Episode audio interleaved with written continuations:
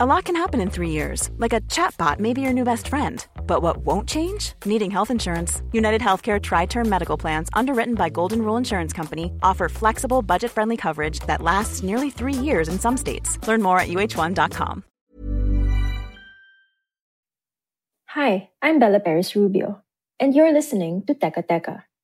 Here's what we're talking about in this episode we have awards, right? We have a Palanca Awards, we have the National Book Awards, we have like a few other awards, but you don't really have an award that lets the readers speak about like what books do we love to read. And because there was a gap, we thought that we wanted to like fill it. An award for books chosen by Filipino readers returns after a seven year hiatus.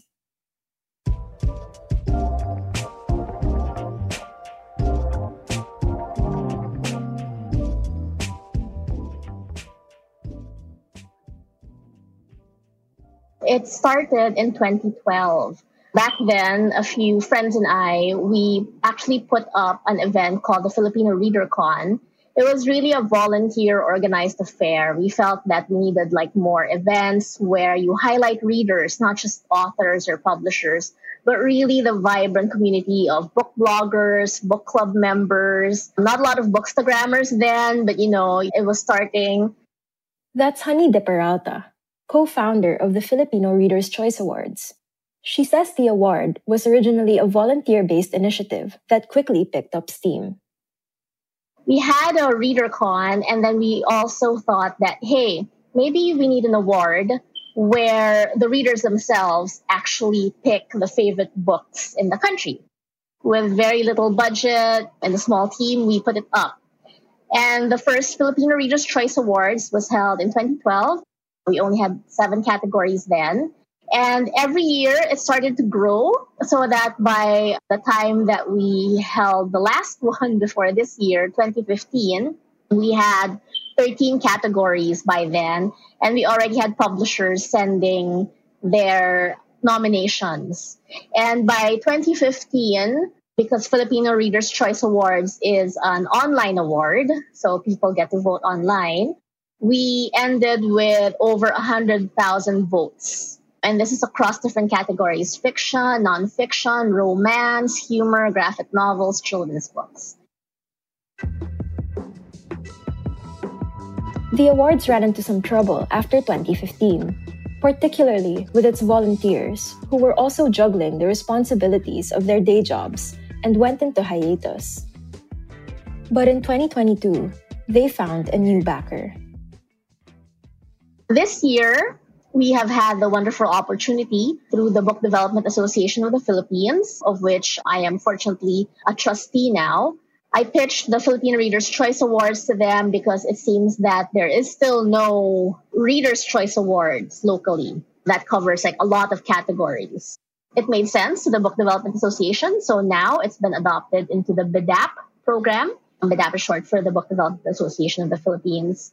BDAP will be including it in its program every other year, alternately with the Gintong Aklat Award, which BDAP also organizes. That means the Filipino Reader's Choice Awards will now be back every other year. In the meantime, however, there is a seven year gap that it will have to make up for. Honey says they plan to do this by handing out awards that cover the time period in two batches. Since it's been seven years, we realized that okay, I think the best thing that we can do for now is to like have two batches. And so we divided it into the first batch, which is 2015 to 2018, which is four years. And then the second batch is 2019 to 2021. Honey says they've retained their selection process, which includes the reader every step of the way. The process will be the same. The Reader's Choice Awards has three phases. The first phase is the nominations phase and that's divided into two. Usually we ask for the first part publishers to nominate titles. And then after that short publishers nomination phase, then we open the public nominations, meaning anyone can nominate any book. And when we say any book, we do seriously mean any book, as long as it is published in the Philippines. And by published in the Philippines, it can be by a big publisher, a small publisher, an indie publisher. It can even be self published. It can be a print book. It can be an ebook. As long as it's published in the Philippines within the time frame of 2015 to 2021. So after the nominations phase, then we will have the voting phase, and that's where it gets exciting. This year, however, will include two new categories history and translated works. We were thinking, like, okay, if we were to like separate a category from nonfiction, what would it be? What is important now? And uh, I think it's pretty obvious to a lot of people that history right now, history books, a discussion of history, a discussion of like how history is being treated is something relevant to our time. And maybe it's always been relevant. It's just that we didn't give it a lot of attention. We separated that subcategory from the category of nonfiction. So that's how we added the history category. Nominations, which anyone can make, are currently ongoing and will run until August 24. Online voting is scheduled for September. Honey says judges, who will also be chosen from the reader community, will choose from the three works that receive the most votes per category. In the past, we used to hold the awarding ceremony in the Filipino Reader Con, which, of course, we haven't held in a few years also. Now that it's under the DAP, we actually have a few book fairs scheduled. We just finished one at Lipa. It's called the Philippine Book Fair. And we will be holding a second Philippine Book Fair in November. This is going to be in Baguio. And that is where we will have the awarding of the Filipino Reader's Choice Awards.